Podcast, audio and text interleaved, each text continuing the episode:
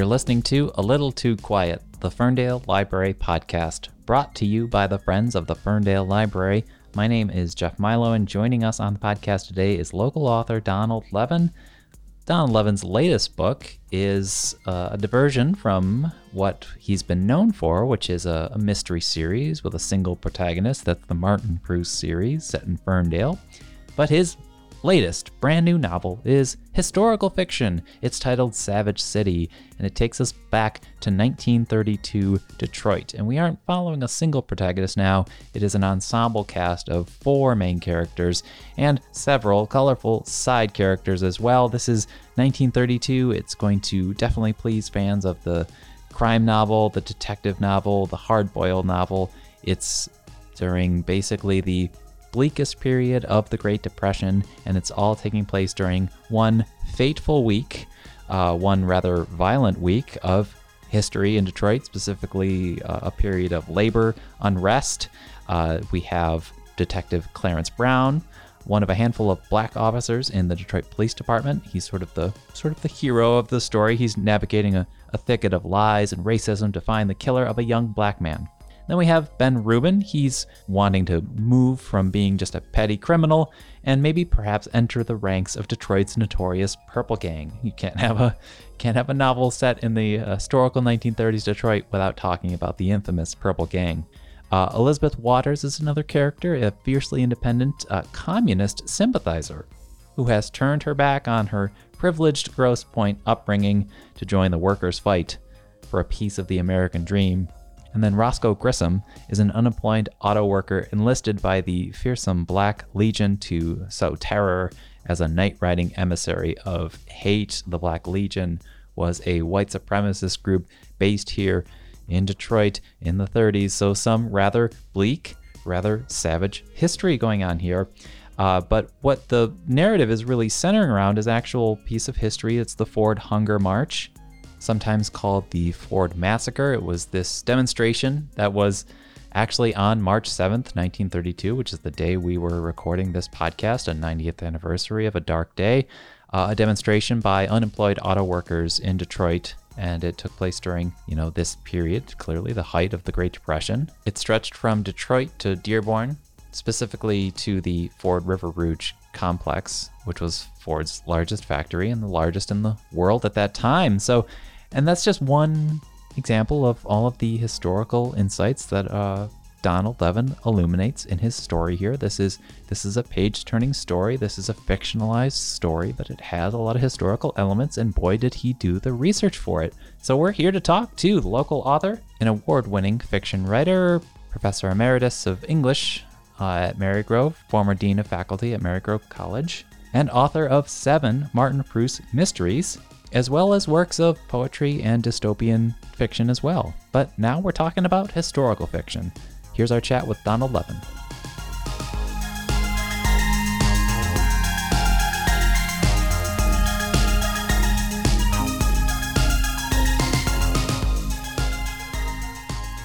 I had been reading a lot of James Ellroy, who was the author of LA Confidential, the book that LA Confidential was based on and a number of other things. He has he has two LA quartets, which are novels about the historical events in uh, Los Angeles in the 30s, 40s, 50s, and 60s. As I was reading him, especially I was reading the um, what what he calls his second LA quartet, uh, a book called Perfidia and another book called This Storm. I was thinking how nice it would be to do something like that with Detroit because uh, Detroit has the same kind of colorful history, maybe not exactly the same kind of colorful history as LA, but it has certainly has its own. And the more I thought about that, um, the more I warmed to the idea. And I had been I had been wanting to get away from the Martin Proust series. Uh, I, I can't say I was tired of it, but I I needed a change from it. Even with that being said, the most recent book was very good. It's it's not like you were running out of steam. Thanks. Um, well, usually, you know, when I when I write a book, and I, I've sort of banged out seven in a row, and when I when I got maybe three quarters of the way through, I started to think about the next book.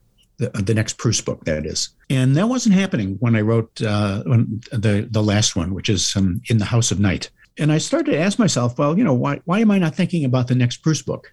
It turns out that I, I realized in thinking about that that I wanted to get away from it, at least for a minute. I wanted to take a sabbatical from uh, from Proust. And this opportunity to to think about Detroit's history with a larger cast of characters was very exciting to me. So I did research. Uh, I did a lot of research for this book. Obviously, I mean the book is set in 1932. Obviously, I wasn't around in 1932, and my family actually didn't come to Detroit until the 50s. So I don't, you know, we don't go that far back in, in Detroit's history. But as I was thinking about it and, and reading research, I knew there were a couple of different things I wanted to uh, accomplish. I wanted to talk about the Black Legion, um, which was a white supremacist group, an actual white supremacist group, uh, active in uh, Michigan and the the Upper Midwest uh, in the 30s. And uh, uh, until I actually until I taught at Marygrove, I had never heard of the Black Legion. and then some of the historians were talking about it, and, and the more I research I did, the more it opened my eyes to what was going on so I knew I wanted to do that. And I knew once I started to think about the 30s as sort of the boundary, I knew that there was a lot of union activity going on in terms of uh, starting the union, in terms of uh, anti union activity. And I wanted that to be part of it. And I sort of focused in on the Ford hunger strike of 1932 Incidentally, this we're we're taping this on March 7th, which is the 90th anniversary of the Ford Hunger Strike, which took place on March 7th, 1932. What timing? So there you go. Yeah. So as I, as as that sort of formed the boundaries of the of the project, I started to think about what else was going on in Detroit at the time. I started to think about uh, Father Coughlin, and I started to think about Frank Murphy, who was the, the, mayor at the time. And you know, the the setting, the setting and the time gave rise to sort of the characters, and not only the location, but also the history, the tone, and a good deal of the action. So I knew I wanted to get away from just the the single point of view narrator, uh, which is essentially what Proust was. There were there were other um, other points of view in the Proust series, but mostly he was uh, his consciousness sort of focused everything. So I wound up with four main characters and uh, essentially wrote four books, four different books which come together as the as the uh, as their plots as the individual plots sort of uh, uh, wear on. It, they they cohere. That's right. They're intertwining and we should say it's not that you're going to read them in chunks. Each successive chapter it's in like a round robin style. We check in with all four and then it yes. goes again and they progress and the the actions overlap uh, so you see, uh, in some cases, you see the same action from different points of view.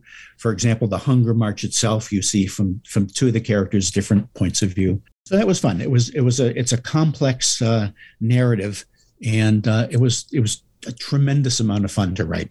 Did you realize that you were really going to be illuminating a period of time that had a rather considerable amount of bleakness to it. Uh, I guess it's just inherently bleak. I mean, talk about writing in the Depression. We, we mentioned Father Coughlin, and then that brings in the anti-Semitic energy that was around there, and then the Black Legion, the racist energy that was around there. Yeah. So this is not. This is definitely not a cozy mystery. Can you talk about uh, really, really going there with the I almost think it surpasses the the cliche of hard boiled. This is something entirely different.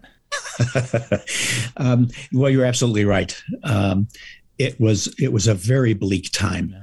Hence the title, uh, the Savage City, right? Yeah. Exactly. And you know, there's a there's a lot of poverty. It's it, it really it's the it's the um, the the bottom of the depression.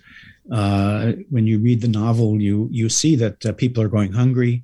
Uh, they're selling apples on the street. I mean, all, all the things that happened during the Depression in Detroit wound up being sort of reflected in this book, um, including not only the desperation, but also the um, the the determination to make something positive mm-hmm. uh, out of what was happening. So you get uh, you know you get characters who are who are not only um, repulsive as one of the main character is who's part of the Black Legion, who winds up being sort of sucked into the Black Legion. But you also get uh, characters like uh, Clarence Brown, mm-hmm. who was uh, actually based on an actual um, black detective at the time in the, in the 30s and I, I sort of changed his uh, I changed his actions and I changed you know I changed him to to suit my purposes. But um, he's what I think of as sort of the moral center of the book. I was going to say that. the, he's you know he he he's winds up being a lot of uh, a lot of the readers' favorite because he is um, he is such a decent guy, you know, and uh, he's a detective, and the the detective genre sort of uh, uh is is part of his narrative because he has to find out um, uh, he has to solve a crime without going into too much uh, too many spoilers. Sure. Um, so he's he's a he's a decent guy there's a, another character, another main character is uh, a woman named Elizabeth Waters, who works for uh, WXYZ radio. At the at the time that the Lone Ranger is being developed, there's also a fictional series uh, being developed um, that she's working on. Uh, while she works for the, the radio station, um, and she's uh, she's from Grosse Pointe. She comes out of a very privileged background, but she winds up determined to be um, socially useful. Uh, she drifts through a lot of the book. Uh, she has certain tendencies, um, but she doesn't quite get how to how to put her skills and her and her talents to use. And I think by the end of the book, she you know she uh, she she winds up figuring that out. Another one of the main characters is um, uh, Ben Rubin, who is uh, a wannabe member of the uh, Purple Gang. I know you can't talk about Detroit in the early 30s without talking about the Purple Gang. True.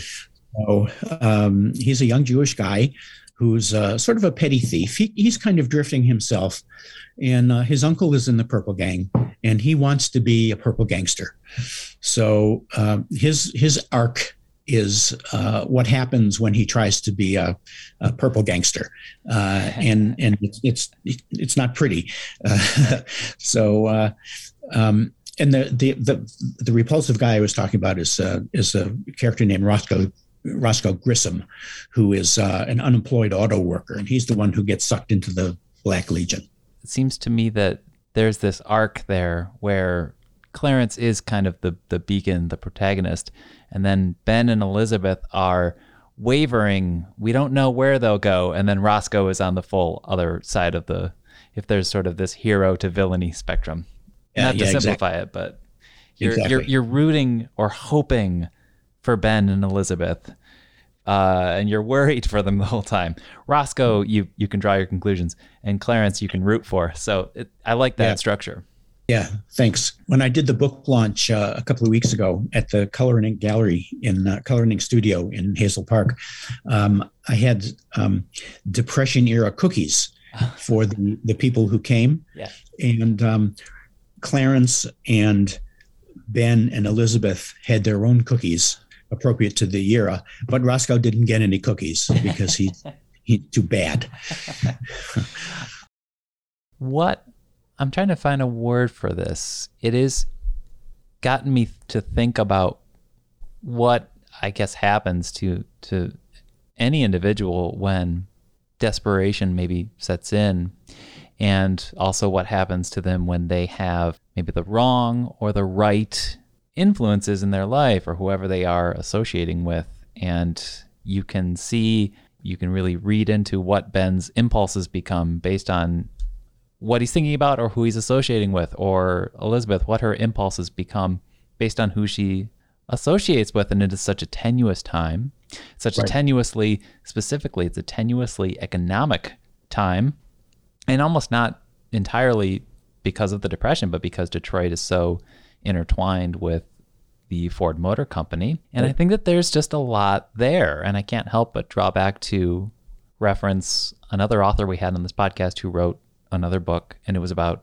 Flint, and it was very much digging into the devastation of Flint because of its sort of dependency on uh, uh, General Motors and being an industry town. So, and I think this book does tap into that, especially with Elizabeth's storyline.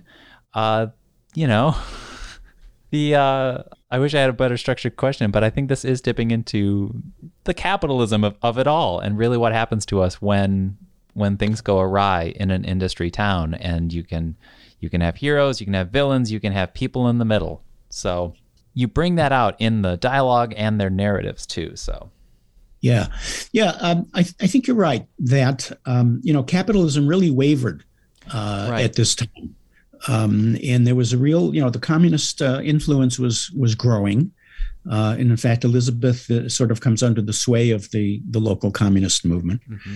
Um, so there was a real question about whether capitalism would survive, uh, or, or, whether it ought to survive. Um, so I, I think you're right that these you know everything in the book sort of um, coheres around um, the question of how do you uh, operate, how do you function in this kind of a world? Right.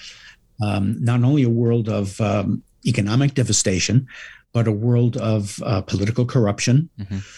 Um, a world of racism.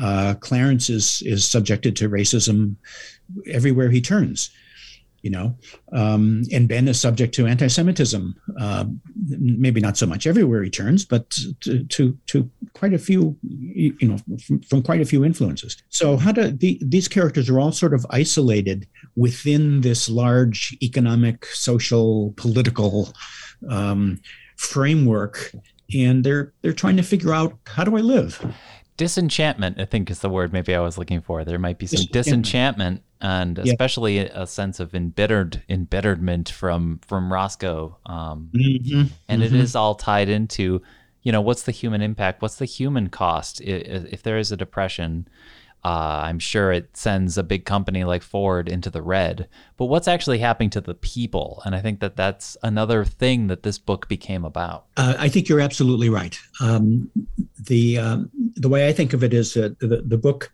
looks at the human substrate of large public events.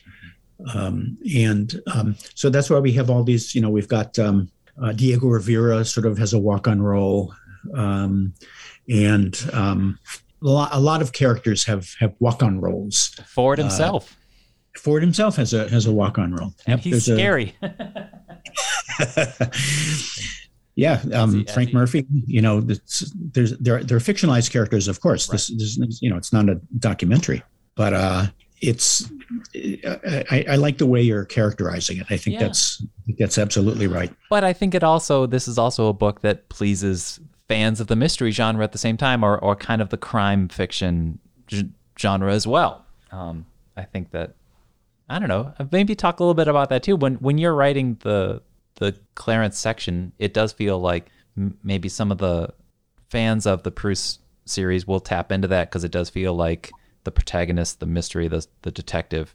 Um, right. But you did get into what was it like to finally to study St. Clarence? Talk a little bit more about those other three characters, and I guess what you found fulfilling about exploring them as a character and exploring their narratives, and even getting into their voice, getting into the 30s patter of speech. That was great too. Yeah, yeah. Thanks. Um, each of the characters, uh, each of the, the characters' chapters, sort of has a, a style of its own. Uh, based on who the character is, because the events are filtered through the character's um, consciousness. Um, so um, Clarence is very sort of straightforward. Um, he's he is most like Proust. He's a sort of dogged, uh, dogged detective who's determined not to let um, this crime that he um, uncovers um, fall through the cracks, so to speak, uh, when everybody else around him is ready to uh, just turn the other, look the other way. Um, and um, Ben is sort of, uh, you know, when, the the language that uh, that I found from the 30s that's so interesting to me uh, is one of the things that I think you're picking up on because the, each of the characters uses language differently. And um, at one point, uh, Ben talks about harness bulls, and um, people have asked me, "What's a harness bull?" Uh, and that's those are uniformed policemen. That's what they that's uh, what they refer to in uh, by a certain um, segment of the uh, uh, of the society. So and um, Elizabeth's uh, Elizabeth being probably the most refined uh, consciousness in the book has a has a a more refined look at things, uh, a broader sort of look at things because she comes out of a sense of privilege, and even though she's trying to s- struggle against that privilege, she's it still sort of you know informs her in what she does and what she thinks of. Mm-hmm. And Roscoe is a is a like like Clarence, Roscoe is a transplanted Southerner, but you're right. He's full of resentment. He's full of anger. Um, and the Black Legion gives him a way to uh, sort of uh, perform that anger. I was just going to say that that touches into what I was getting at is that the Black Legion is there to to play upon that bitterness, or you know, Father Coughlin or whoever else is there to to play upon the fear and prejudice, and it you just see these other evil forces that are manipulating people, and yeah. that's that's Savage City. Yeah, savage. That's right, man. Yeah. It's savage. Yeah any other aspects of this book that were uh, maybe challenging but also fulfilling? I have to imagine a lot of research went into it, but I also have to imagine that getting through it is also kind of fulfilling, even though it must feel like climbing a mountain novel wise. uh, it was a real change from the Proust books, uh, which is what I wanted it to be. So I was very happy about that. Um, I love research, and um, I, I, was thinking to myself as I was as I was writing the book at one point. I, I actually said to myself, "Man, I love this." you know, it's just uh, it's recreating the world um, and and trying to recreate this sort of historical moment uh, was very fulfilling for me uh, and very enlightening, of course. Um, the other thing that I saw was that uh, uh, you know our current our current times are not that much different from um, from 1932 you know we're we're seeing upsurges in racism and anti-Semitism. Uh, we're seeing uh, the battles of, of, against the unions are, are, still being fought. You know, um, white nationalism is on the rise. So that the, the the the the world that we're living in today is really not that different. Well, it is in, in essence, is not that different. And I, and one of the things I wanted to to um, to show in this book is that what we're seeing today in terms of racism and anti-Semitism and in terms of white nationalism um, didn't just start with us. Um, I, I, always sort of have to pause when I hear politicians say, "This is not who we are." Um, when something happens, because this is exactly who we are. Mm-hmm. You know, these these threads go back a long way in American culture. On a little bit more of a lighter note, let's talk about just writing books where the setting is very prominent, where the setting isn't really secondary, where the setting is at the heart of it, because, you know, Martin Proust was here in Ferndale, and Ferndale was very much a big part of those books. Detroit is an extremely big part of these books. Is that something that you're drawn to, or was there anything that you enjoyed most about having the setting be so so integral and getting to write about the setting descriptively? I think I loved every part of it you know i always hear people say oh writing is so hard it's just so awful I, you know you open a vein and bleed and it, it, i love it for me i could uh, i could do it all day and i actually do do it all day um, sometimes but um, this book couldn't have been written uh, about any other city you know, I, I, sometimes read books about Detroit and I think, well, yeah, I recognize the streets and I recognize the locations, but really it could happen in Chicago or it could happen in, you know, um, uh, Toledo or, you know, a, a, another urban area. But this book couldn't happen anywhere other than Detroit mm-hmm. um, because the history gives rise to the book, mm-hmm. it gives rise to the characters, uh, it gives rise to the actions it gives rise to the language. So it really is, you know, phenomenally um, foundational to uh, to the entire book, and that was fun to write. I mean, it was uh, um, it, it, was it was a challenge to uh, recreate imaginatively 1932 Detroit, and I I talked to um, I talked to historians and I talked to I did a lot of research. The libraries were closed when I was writing the book uh, for COVID, so I, I, couldn't really do much um, in-person research. Mm-hmm. But uh, I did a lot of online research, and I, you know, I, I read. Um, it wasn't called the Jewish News, but the the local Jewish newspaper. Mm-hmm. Uh, I read for uh, for the days of the of the uh, that the action takes place. So I knew what was going on not only in Detroit at the time, but also in the world, because it was also, you know, it was Hitler hadn't really in 1932 taken over yet, but the Hitlerites were uh, were on the rise clearly. Uh, in Germany, and, and anti-Semitism was on the rise across Europe. So it was it was just a phenomenal experience to um, to, to to do the research and then to sort of imagine these characters walking around in the uh, in the the imaginative city that I that I recreated. Oh yeah, I could. I constantly uh, saw it as a movie in my head, and of course, in the movie in my head, it was black and white, um, like an old like an old movie on TCM, an old detective movie. Um, yeah. You mentioned you mentioned you could write all day. That just begs the question: um, Do you know what you might want to write next? It, would it be maybe similarly in this track? Where where do you think you'll go next? The short answer is I don't know. Okay. A, a little slightly more complicated um, uh, answer is that I enjoyed writing historical fiction so much that I probably will write a historical a novel that's that's similar to this. Um, I was thinking of looking at the uh, 40s or the 50s in Detroit, for example, um, so that I suspect that's where I'll go. Um, I need to I need to take a little break though. So sure. I'm uh, it's it's been uh, it's been an adventure writing this book and, and getting it out and and seeing it be received. So uh, I'm I'm I'm not so not so anxious to jump into another another book, especially I, another book. I'm not I'm not so anxious to jump into another Proust book. I think you've earned it.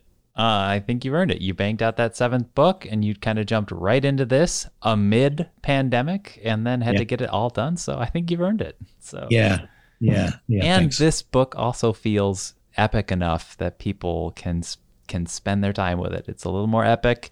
I think you get into the 400 page territory. This is a yep. this is something people can can digest for a while, and so I think it. Well, just bravo, just bravo on the whole effort. You did it. Thanks, historical Jeff. historical fiction. I have to I have to believe is one of the most uh, challenging. If you don't enjoy research, you enjoy That's right. That's right. That's right. And you know, the the research was really sort of on a granular level. Yeah. Like, uh, where did Frank Murphy live? You know, where did Maurice Sugar's office? Uh, where where was Maurice Sugar's office?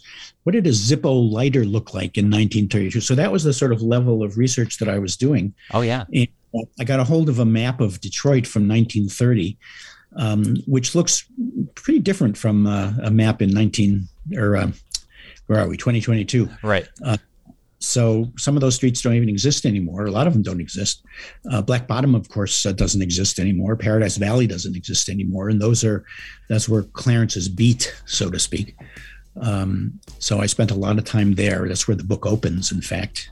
Um, so it, yeah, it's um, it's really enjoyable. Oh yeah, we're on the ground. Uh, I think there's there's several mentions uh, mentions of, of specific uh, restaurants and venues, and even what street they were on, McNichols or what have you. So it's all there.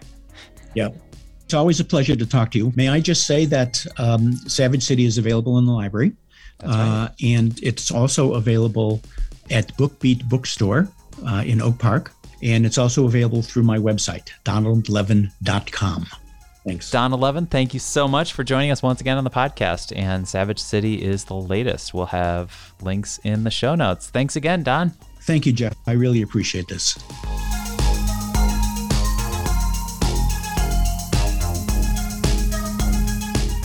That was our chat with Donald Levin. More information in the show notes about his latest historical fiction novel titled Savage City, set right here in Detroit in 1932.